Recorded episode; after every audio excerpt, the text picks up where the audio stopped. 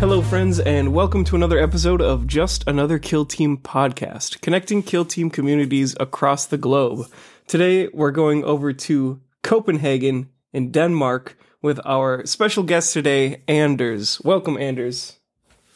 Thank you. Thank you so much. It's a pleasure being here. Yeah, I mean, you messaged us because you're a longtime listener after we Yes. popped over to Sweden and Malmö. So, you know, now we're here to talk a little bit about Denmark. It's actually, Malmö is just over a long bridge to Yeah. Copenhagen, the capital of Denmark. And yeah, more or I guess Denmark's got a little bit more than just Legos, right?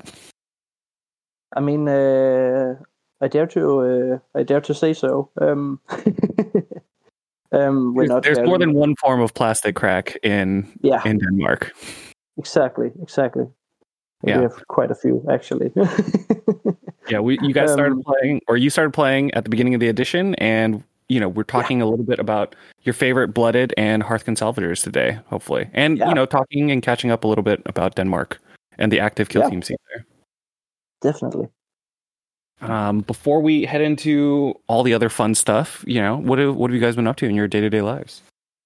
Um, I mean, I'm uh, I'm doing exams on uh, on my studies at the at the moment. Um, it's been a bit chaotic uh, due to uh, to sickness um, and illness for, uh, some of our teachers, but uh, things are getting where they should be, and um, I hope to be able to uh, have a bit of Christmas vacation before uh, writing goes on. So uh, so yeah, that's more or less my. Uh, how my days are looking at the moment.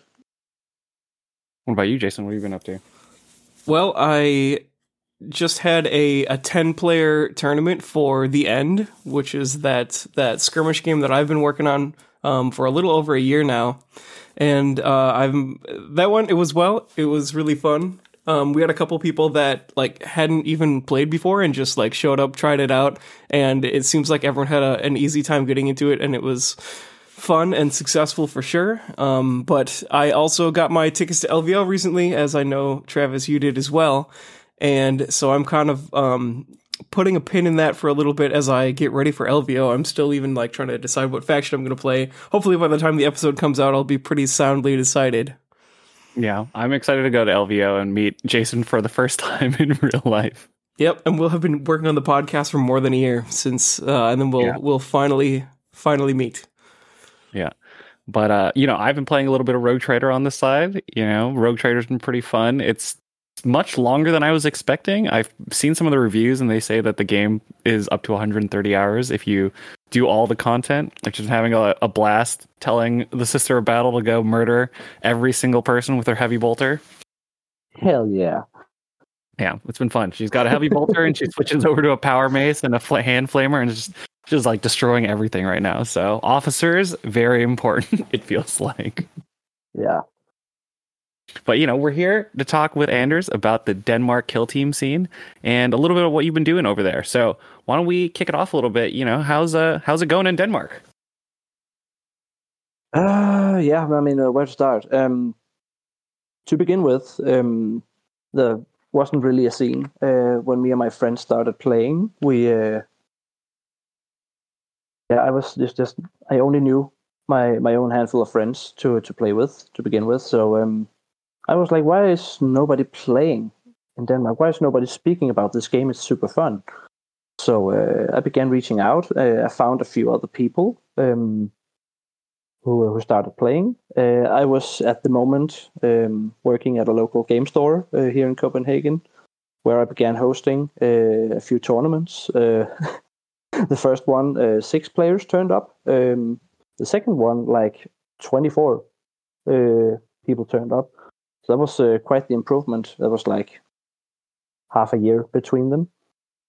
Um, then uh, I stopped working there, but um, I met up with one of the players that had been there.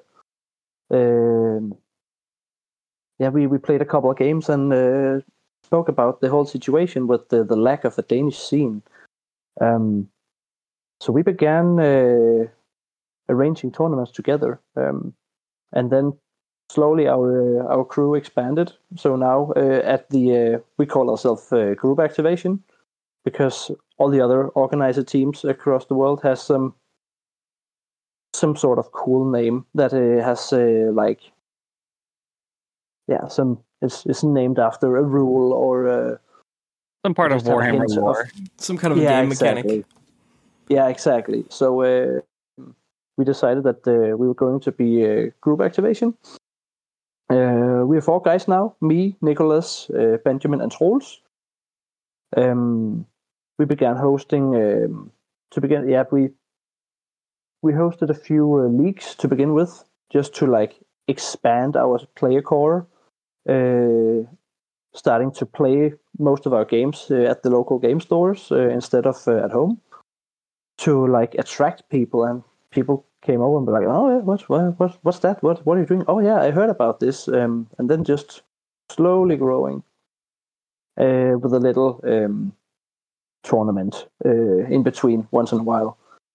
Uh, we just finished our last league um, here like I think was the the 26th of uh, November.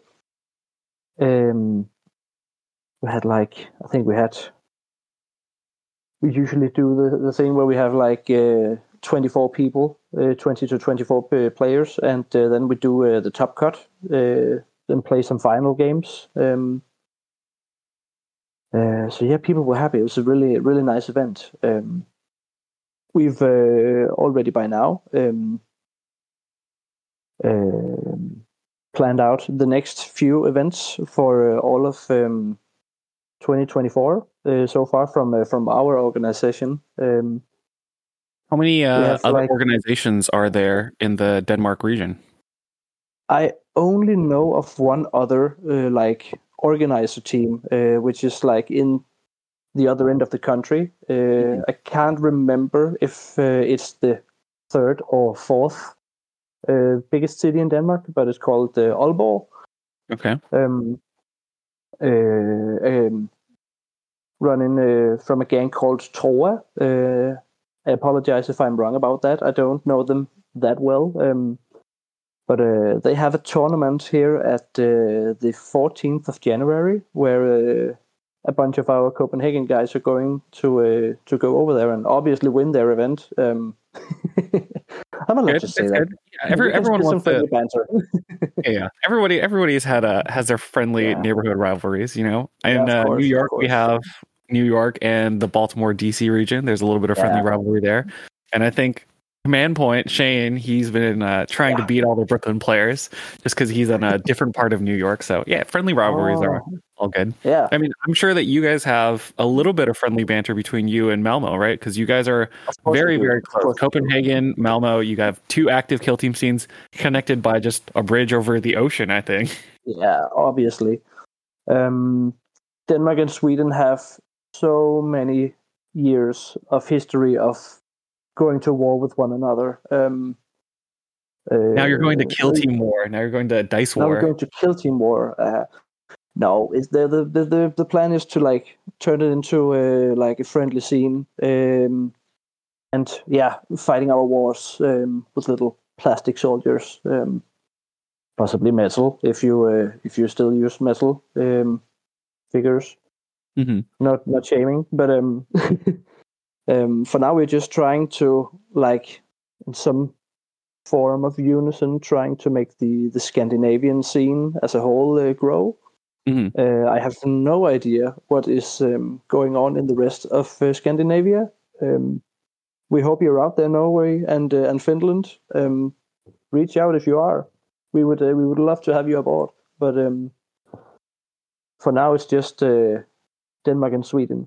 Um, Yeah, you guys have a little bit of uh, there's a little bit of proximity that probably helps keep your two scenes kind of moving together in the same direction. Just because if Yeah. someone runs a tournament on one side, you can drag players over f- from your region or their region very Yeah. quickly, which is good. I mean, uh, already by now, uh, there's like half of the. Um, we have uh, an event in June where like half of the players that have uh, signed up uh, so far are uh, Swedish guys, and not just from uh, from Malmö, but also from uh, from Stockholm, uh, the Swedish capital. So, and that's uh, that's like, um, I mean, That's a, big, that's a good distance, right? uh, driving distance is is different um, in in in USA. I, I know that. So uh, so it might not sound as much to you, but uh, it's like a six hour uh, drive um, from Stockholm to to Copenhagen, unless you of course uh, to fly over. Yeah, I think in California it's not so crazy. In Texas it's not so crazy. In New York it probably feels a little bit crazy. So it just depends Yeah, on which part of the uh, U.S. our listeners are tuning in from. Yeah, that's my that's my general impression that it's uh, it's different. Um, like, oh, it's just yeah.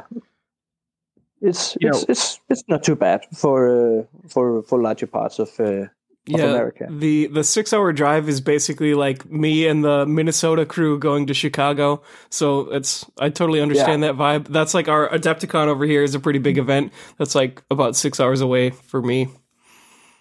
Yeah, how many players Yeah. is that uh, tournament coming up trending at for your part and Anders? Um, so far we have, uh, of course, I don't have it open. It's uh, it's my buddy Nicholas that is um, our um, BCP man.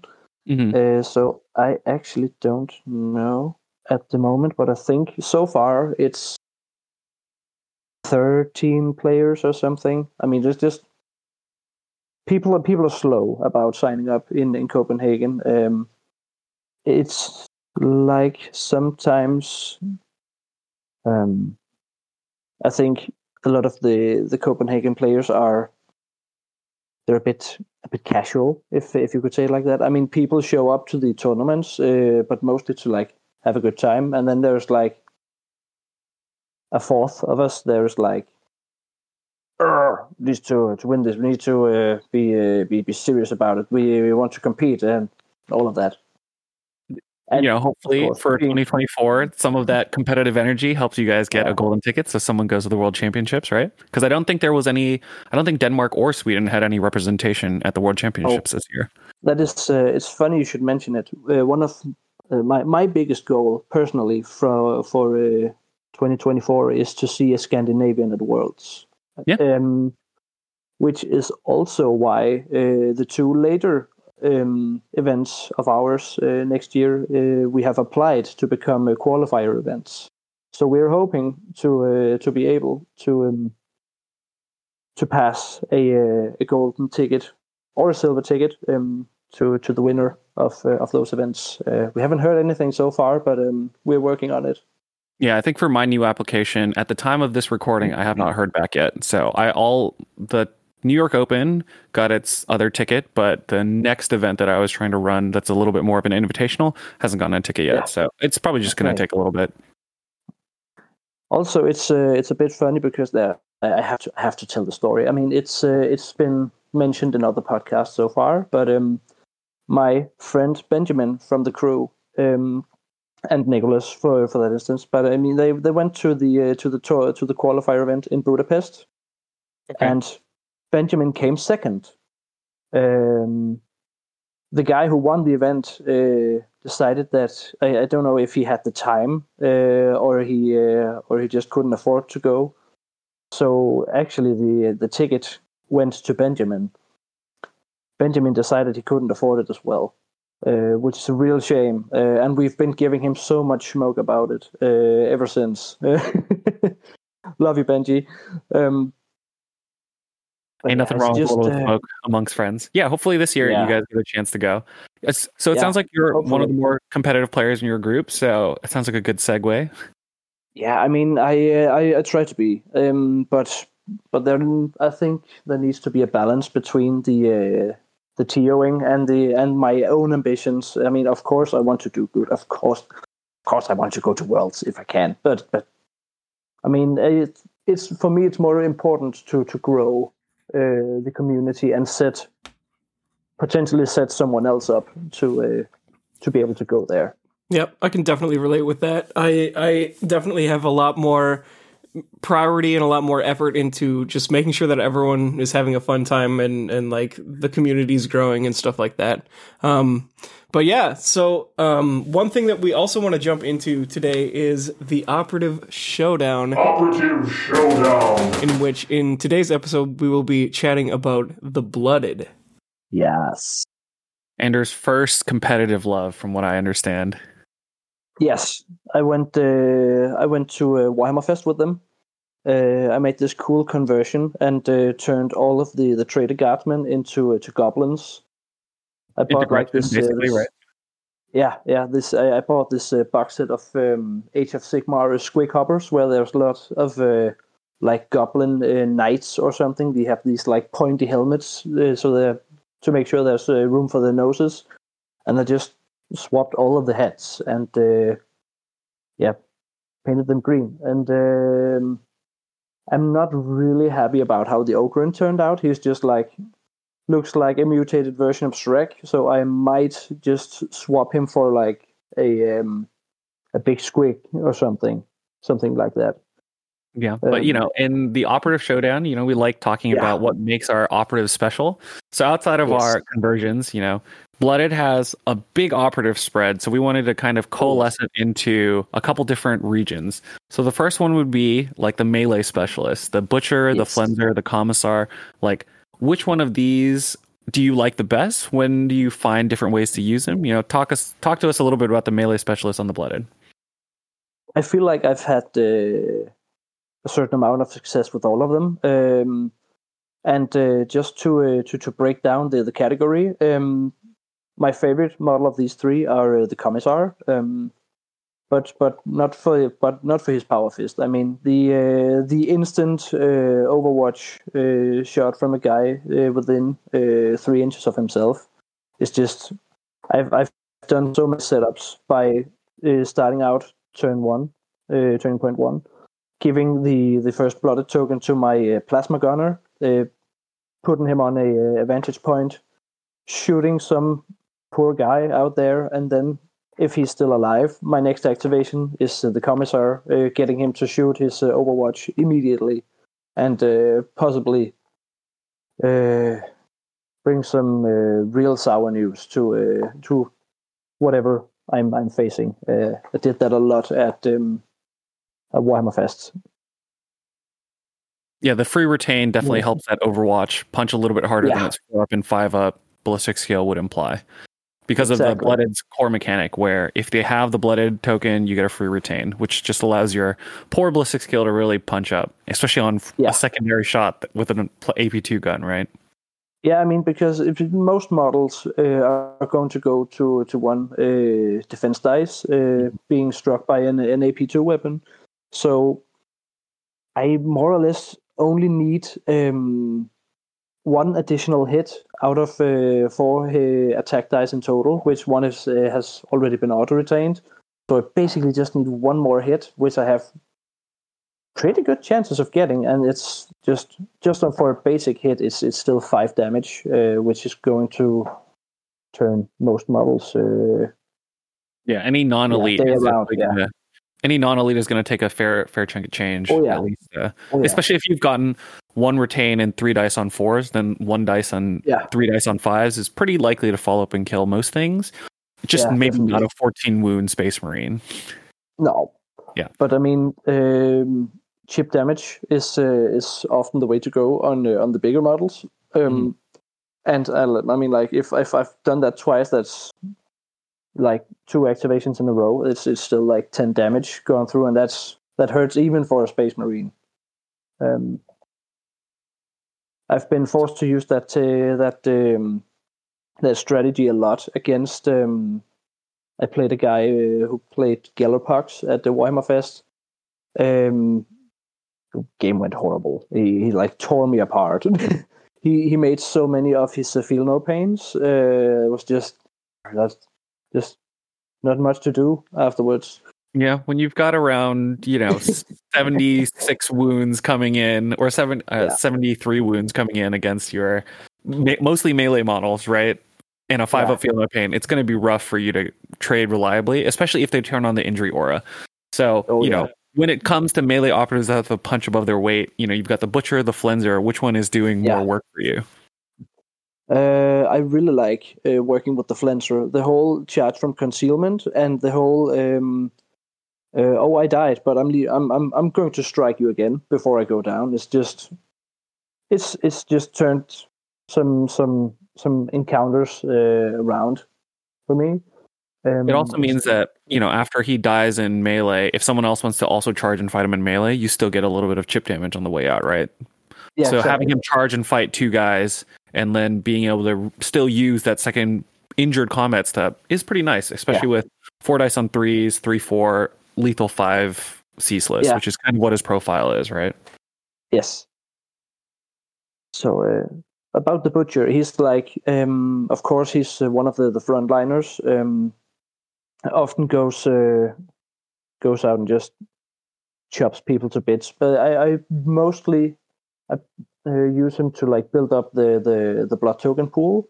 Mm. Um, like going in for for a kill uh, and then heal him a bit uh, because he does that when he uh, he strikes someone or, or if he's if he survives.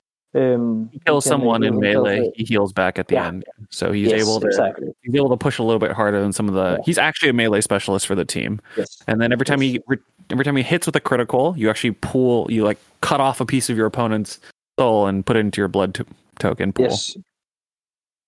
Smear some of his blood on your face or something Yeah. like that. Yeah, yeah, it's it's been it's been some it's been some months since I last picked them up. Um, I was actually considering picking them up again uh, when we're going to Aalborg, um, here in January, but I haven't really decided yet.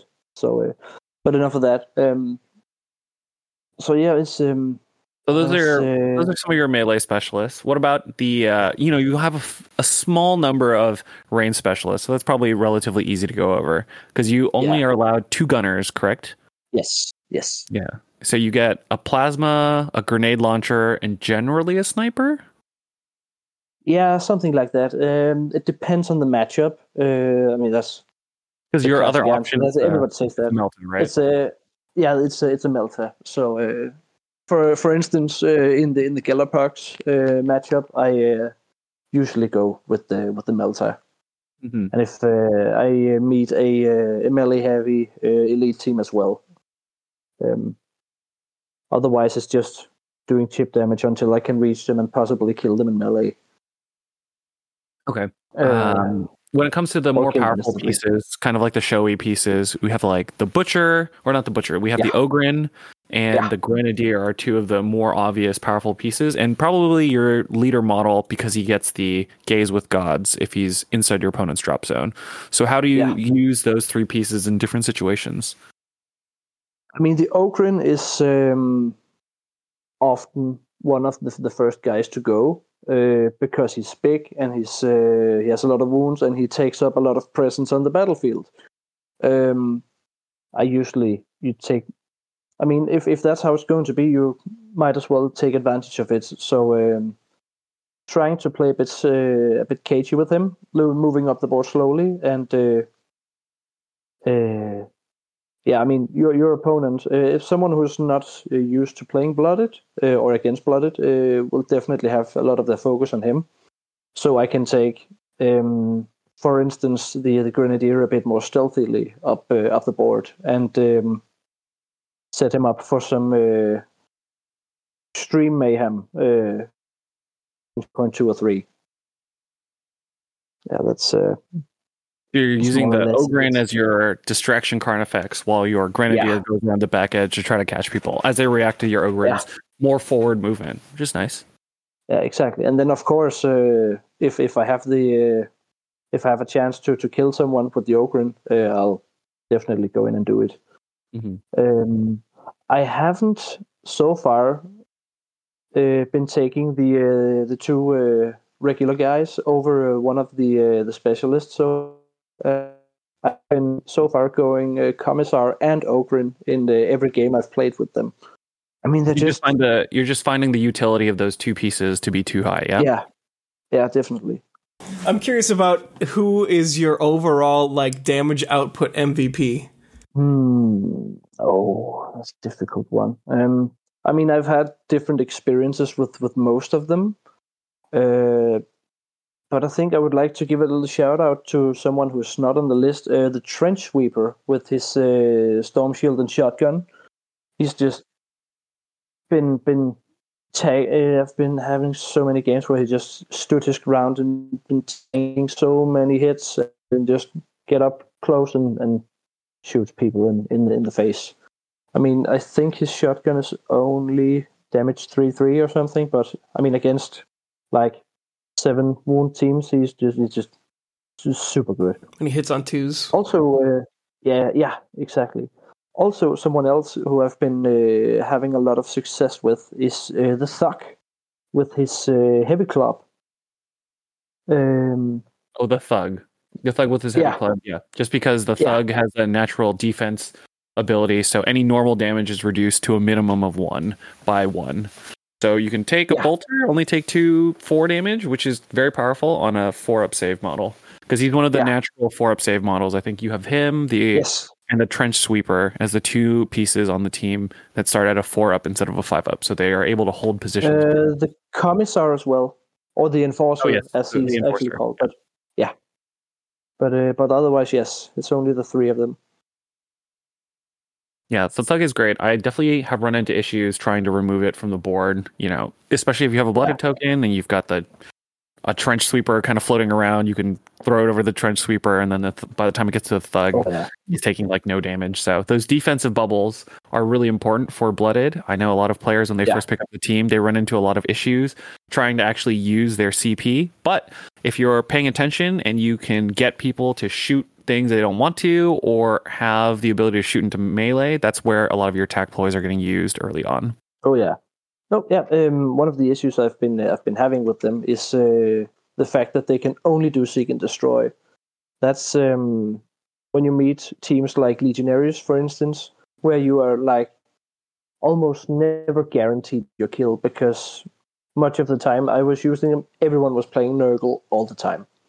I mean, I, see more people do uh, do Siege or Slaanesh and even Khorne now. Uh, I've even played a guy who was. Uh, all undivided on all of his guys. Um, but at the time, uh, the only real thing for uh, for legionary players were uh, were Nurgle. Um, so I felt like most of the time I was never really guaranteed the kills. So um, setting them up with eliminate guard and all that sort of stuff, it was, um, it was difficult at times. Um Yeah, I So, think I've yeah. I've heard that I've heard that com- similar worry echoed across a couple of the other people on the northeast area who played Blooded a lot. I think both Nestor and Nick Craven, who were doing well with them in a mostly in the dark setting and you know mixed settings, they both said that seek and destroy only definitely hampers a lot of your game plans because you know and Yeah. your opponent knows you, you're running at them. So if a good player is paying attention and they start reacting to eliminate guards by staying Yeah. off of points, or you know making sure that all of your guys are out of range for route it can be very hard to actually get those last two points and bloodbath Yeah. is not always that consistent getting to 75% is not always that easy so being able to score the max of 24 is not guaranteed once people Nope. start paying attention to how you are scoring points so for any Exactly. aspiring competitive players make sure that when you see a, an opponent who has to do a certain level of tack out play that you are paying attention to how you can react to them when it Yeah, comes to it's- you know the more competitive part of the Denmark scene, um, Yeah. how competitive do you feel like the rest of Denmark is compared to what you perceive as the general meta? Because you know, I know we were talking about how you feel like maybe about a quarter of your players are really competitive. How Mhm. often are those competitive players practicing against each other, and how do those competitive players interact with kind of like the rest of the Denmark community? Um, I mean, so far, uh, when it comes to tournaments, uh, there have mostly been the ones that uh, that we arranged ourselves. Um, so, I mean, of course, the guys in Aalborg has has done a few as well. Um, sorry, rest of Denmark, if uh, if if there's been someone out there, but I've I've simply not been aware of them.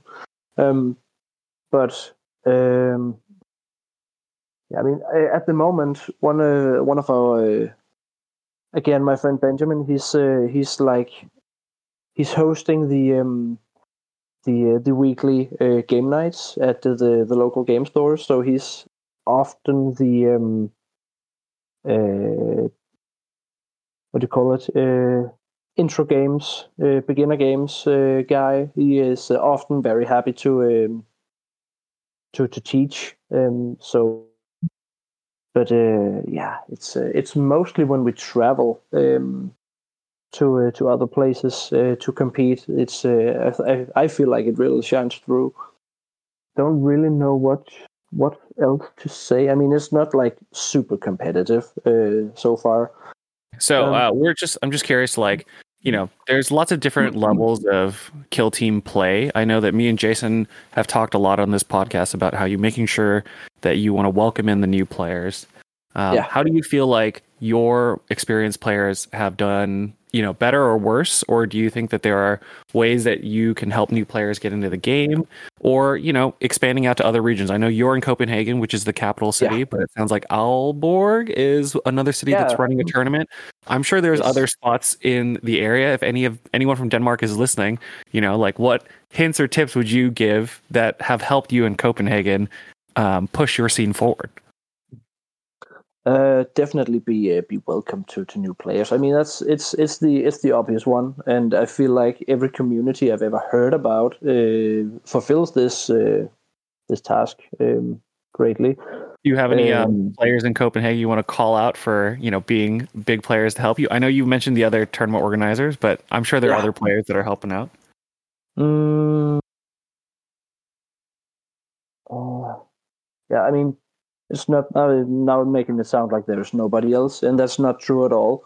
But now, um, it's mostly um, the guys from our organizer group. Um, most of the other players who is like often coming to compete. Uh, like, uh, I mean, once we're done here, I, I've I've figured out some name. Where like, oh, Yeah, you'll, man, you'll yeah, remember it the last. Don't worry. yeah, Don't worry, the rest of Denmark. I'm sure that Anders will will make sure that you're known locally. So if you're in Denmark and you're hearing this, make sure to get out to your tournaments and go play, and make sure that the new players have a place to learn and grow because that's a big part of the game. Because it's not really a game you can just read about online on Discord. You know, just like just another kill team Discord, right, Jason? Yeah. Absolutely, you can join the join the Discord, join the chats, um, and I know that like at the beginning, before we were recording, we chatted a little bit about um, having different opinions versus like what does the internet think is good versus what we think is actually good.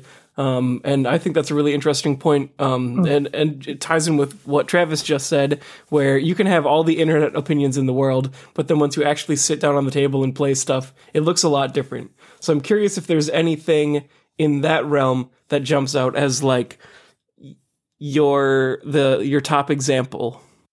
Mm, from my own experience, it's uh, mostly been the. Uh, for instance, uh, I've uh, after Warhammer Fest, I uh, I gave uh, the Blooded a break, so and began playing uh, Hearthkyn Salvagers as soon as they released. Um, and for a long time in the beginning, people were like, speaking about how bad they were. Um, and I mean, bad or not, it was like probably one of the funniest team I've ever I've ever played. Um, I'm a, really a toolbox team kind of guy. Um, uh, so they uh, they obviously um, what do you say? Eh, They they um, they spoke to a, to a, a part of the game that I really enjoy, and how you really can uh, can stir up some uh, some craziness on the battlefield when you're um, when you're setting your team up right. Uh, and I've been enjoying them and uh, had uh, good results with them. Um, before be- already before the first nerf, uh, no um, buff, before the first buff. So uh, so so more buffs for them was just like a plus for me, I guess. Yeah, definitely true. um, that ties in perfectly with our podcast segment for niche tactics. Niche tactics. In which um, this one is a little bit less about comparing the different operatives um, and more of like diving into the cool, clever plays. And the faction that we're going to be focusing on for this one is the Hearthkyn Salvagers. Um, so any of your your favorite like combos, stacks, uh, plays, um, strategy going into the game, like what are you looking for? What are some of your favorite plays? I mean, this one is not a popular one, uh, especially because Alpha Strikes is a bit of a sore object for, for many people. Um, but the Hearthkyn Salvagers has uh, the option to put uh, a concussion grenade on their uh, jump pack guy um, and launch him forward and throwing it into the enemy uh, deployment zone. Um, obviously, if uh, if you have better plans with the, your jump pack, do it by all means. He's uh, he's really one of your most important utility pieces. But once in a while, it's just really fun to uh, to jump so far up the board. Um, use his two uh, APL for that, and then use the ancestors of watching ploy um, to do a free shooting attack as long as he's not injured. Before that, I usually uh, there's this like scan token that the locator can do, where you uh, are allowed to re-roll uh, an attack dice uh, as long as the target is within three inches of uh, of the token. Um, and then, if you really want to spice it up, you can uh, use the approximate firepower ploy as well. So you are now hitting on twos as long as you're within five inches of your no six inches of your um, of your target. So that's uh, potentially a whole lot of damage. Um, can be really funny against horde teams uh, because they often have to stand a bit more cramped to be in cover uh, behind enemy lines. Um, the downside, one of the downsides, except him, um, if you're playing against the melee horde, you uh, can be pretty sure that you will lose him immediately afterwards. Um, but the other downside um, is that as soon as you take that grenade and put it uh, on him, you cannot take the grenadier, who has the utility grenade and the uh, the blast crack grenade, and um, uh, has um, feel no pains against um, splash, torrent, and blast damage, uh, which is crazy powerful. Um, yeah, you lose you lose out on the free equipment points of taking the grenadier. yeah, do a exactly. crazy strike. One of the big things that's you know changed is that now that the buff, now that their movement ability is plus one inch on a normal move, the jump pack Yeah. warrior actually flies 13 inches when he does this. So on turn one, it's pretty hard to avoid some form of alpha strike, but the cost is that you do lose a big grenadier model, which is a lot. isn't isn't uh, on regular move because he's uh, his uh, 12 inch um, movement is uh, called a boost action. It's it's it's its own action, so I'm not really sure. uh, Yeah, so that it's not uh, based on his I movement might- I might be characteristic. It's perform yeah, it's during a normal move, which I guess the jump pack warrior no, it performs a normal move. So you're performing a free normal move action with the following additional rules. So you do get a 13 inch move. Oh my! I didn't know. I didn't know Look that at either. that. So swift. Yeah, I mean, you learn something every day, I guess. Well, um, but again, you you have a very good chance of losing him after doing uh, doing such a move. So you really have to have to know what you want to do afterwards. Um, uh, Yeah, because in my experience playing against Hearthkyn Salvagers, Yeah. the jump pack warrior is one of the key pieces for the team because everyone else is moving up very slowly. He's one of the few operatives that gives you the ability to react to your opponent's plays towards the end of the turn quickly. Because as Hearthkyn Salvager are moving up the board, your opponent, if they're paying attention, knows kind of where you can put down operatives and abilities. So the jump pack warrior, if you lose them early, you actually do lose a lot of map control, which is not Yeah. something that you're looking to do. So it is a risky play, and you know you can't just take it. Uh, it's not an, it's not a free play. No, definitely not.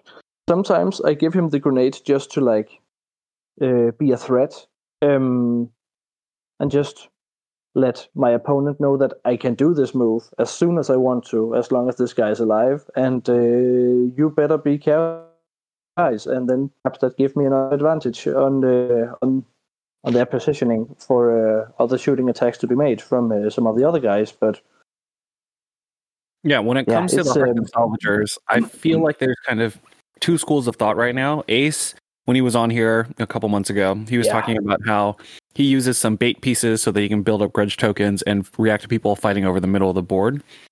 I do think that it seems like on the slightly more um, risky areas of midboard that Spain tends to play, that level of play is probably useful because having those reactive pieces on the second line is nice. When you get Definitely. some more midboard pieces, I feel like the range, focusing more on your range options and opening up uh, paths of play is nice. Yeah. Which kind of play do you feel like you do with the Hearthkyn Salvagers? Are you focusing a little bit more on the bait style that Ace was doing, or are you trying to get range operatives into good positions with heavy barricades so that you can shoot people down with your superior firepower? Uh, definitely the second one. Um, I mostly rely heavily on uh, on my gunners. Uh, even the um, I won't call them the regular uh, dwarfs, but uh, but the rest of them have like it's it's basically bolters that they uh, they they they are using. You get So, bolters um, with P1 or you get bolters with ceaseless, basically. Yeah, exactly, exactly. Uh, just hitting on fours uh, instead of threes like the Space Marine does. But but there, I mean, there are ways to uh, to to work around that. It's not necessarily an issue.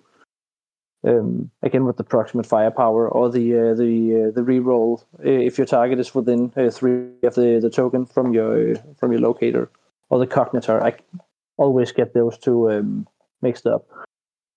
Um, I mean, by the names, of course. Um, so, um, but yeah, I'd definitely say that um, I rely on uh, good positioning for uh, for the gunners. Um, take out uh, key operatives from uh, from the uh, the opponent team if uh, if he allows me to, uh, and otherwise punish his um, hesitance uh, if he uh, if he doesn't reveal himself and just take up some more board space. Uh, I've begun playing more with knives, and uh, it's super fun. Um, the whole melee aspect uh, is uh, definitely some territory I need to explore more, but um, so far I haven't tried it out too much. Okay. Yeah. I, I think that um, being able to set up barricades that are heavy anywhere on the map, basically, and then allowing your operatives to ignore them means that even though you can only move five inches, being able to ignore that first barricade means that really your move and shoot is working at around a seven inch operative range. So Yeah. placing those forward barricades, moving into those positions, and using those as positions of power with either comms buffs or your for the the ancestors are watching allows you to really have these mid ground places that your opponent really doesn't want to go to. So I think that would be the range centric way of playing those positional games versus taking knives and walking up and making sure that people are in stabbing range afterwards. Because the seven inch charges or an eight inch threat range is nice. Um, or no, because you're still charging at uh, seven inch threat range, right? Because it's four inches plus two, because the steady advance only works on normal moves. Yeah. Yeah. Exactly. Which matchups do you find good for the Hearthkyn, and which ones do you find a little bit harder? And how do you play those matchups differently? Mm, I mean, the obvious answer uh, until um, recently has been uh, been commandos. Um, I mean, a lot of people talk about how good uh, they are against commandos, and and I see that because first of all, we have the uh, ability to deny them their forward deploys, um, Mm. which hopefully won't be too much of an issue anymore. Um, uh, and um, it is just some really strong guns um, they use most times I've played commandos with them. Uh, unfortunately, has been on Into the Dark, uh, which is just it's just a bad day from the beginning. Um, so difficult. Uh, Yeah, unfortunately, the math they- has not really changed on In the Dark, right? Where a commando Yeah. gets to one of your guys and you almost always lose, even with a Yeah. knife. and he can get just so far up the board before you you get the chance to do anything about it. Um, I had a it's just just so absurd situation. There's the two orcs uh, in an open door uh, on conceal, and I have my gunner just behind, but he can't do shit about it. I'm just yeah. Then I have to then I have to charge them to make sure they don't go too far. But then first chance one of them gets, he kills me, and then the other one will move up the board instead. I mean.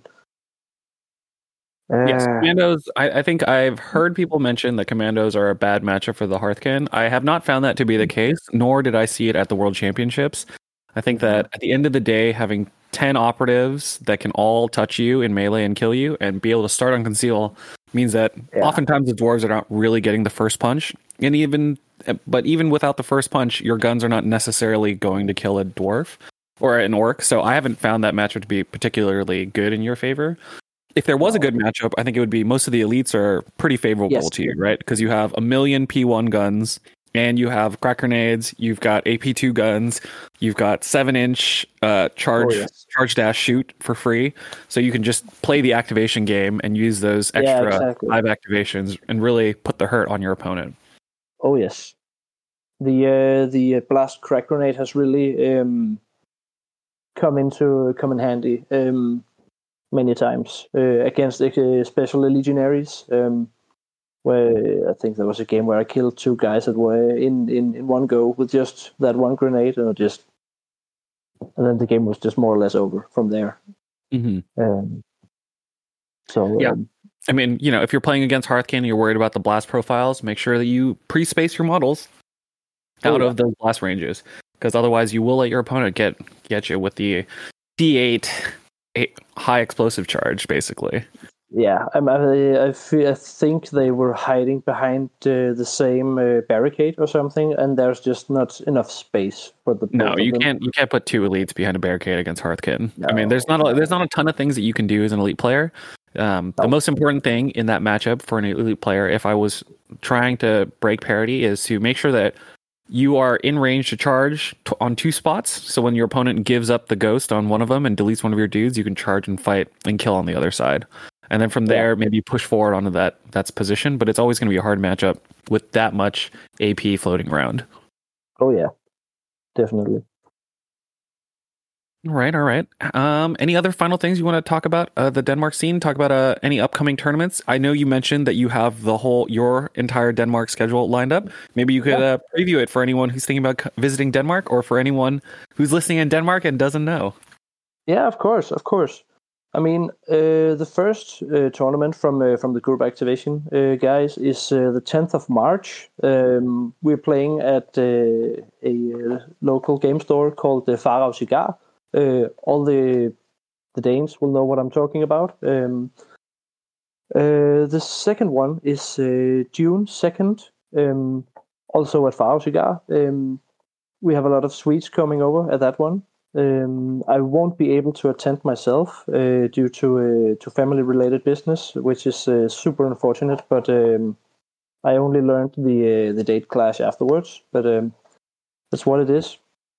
Then we have um, th- those were two uh, one day events. Then we have two two day events. Uh, September seventh and eighth. Um, we have uh, a tournament in uh, something called Valby Kulturhus.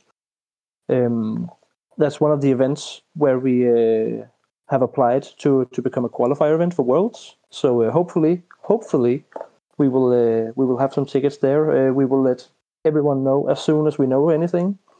And then we have November uh, second and third, um, which we are trying to uh, label as the Danish nationals. Um, and and hopefully there will also be a ticket there. Um, so uh, so that's um, that's all exciting. Um, and then uh, of course I would like to give a little shout out to uh, to the guys in Aalborg who have uh, the uh, year's first uh, big tournament uh, at January fourteenth. so if anyone could be interested, they come over for a little four round event. It'll be super cozy and there'll be a lot of guys from both Copenhagen and the Aalborg scene as well. Uh, and then uh, a final shout out to uh, to all my guys in Copenhagen. Uh, I hope you're listening. Um, I'm uh, looking so much forward to play uh, with all of you uh, in the upcoming year. And uh, happy holidays. Yeah, I think by the time this comes out, we'll be a little bit into the new year. So we're Oh, okay. excited. We're excited to um, bring in the new year with with Anders. Uh, in case Yeah. anyone is listening, and the GoFundMe for Luster's workshop is still up, our pri- our our only sponsor so far has had a laser fire and is causing him Oh, and his business a little bit of issues. So we'll have the GoFundMe link in the description, along with a shout out to the Goonhammer UTC finals for Kill Team. It'll be the first time that Goonhammer's unified tournament circuit will be doing a Kill Team event. And we'll have a thousand dollars worth of cash prizes for first, second, and third. So if anyone is looking to try their hand, it's probably some of the most competitive kill team in the Northeast area. Just by lieu of there being a five hundred dollar cash prize, make sure to uh, get a ticket. Uh, links will be in the show notes. All right, thanks, Anders, for dropping by and hanging out and talking a little bit about Denmark. Thank you so much. It's been really cozy. All right, thank you, listeners. Catch you on the next one.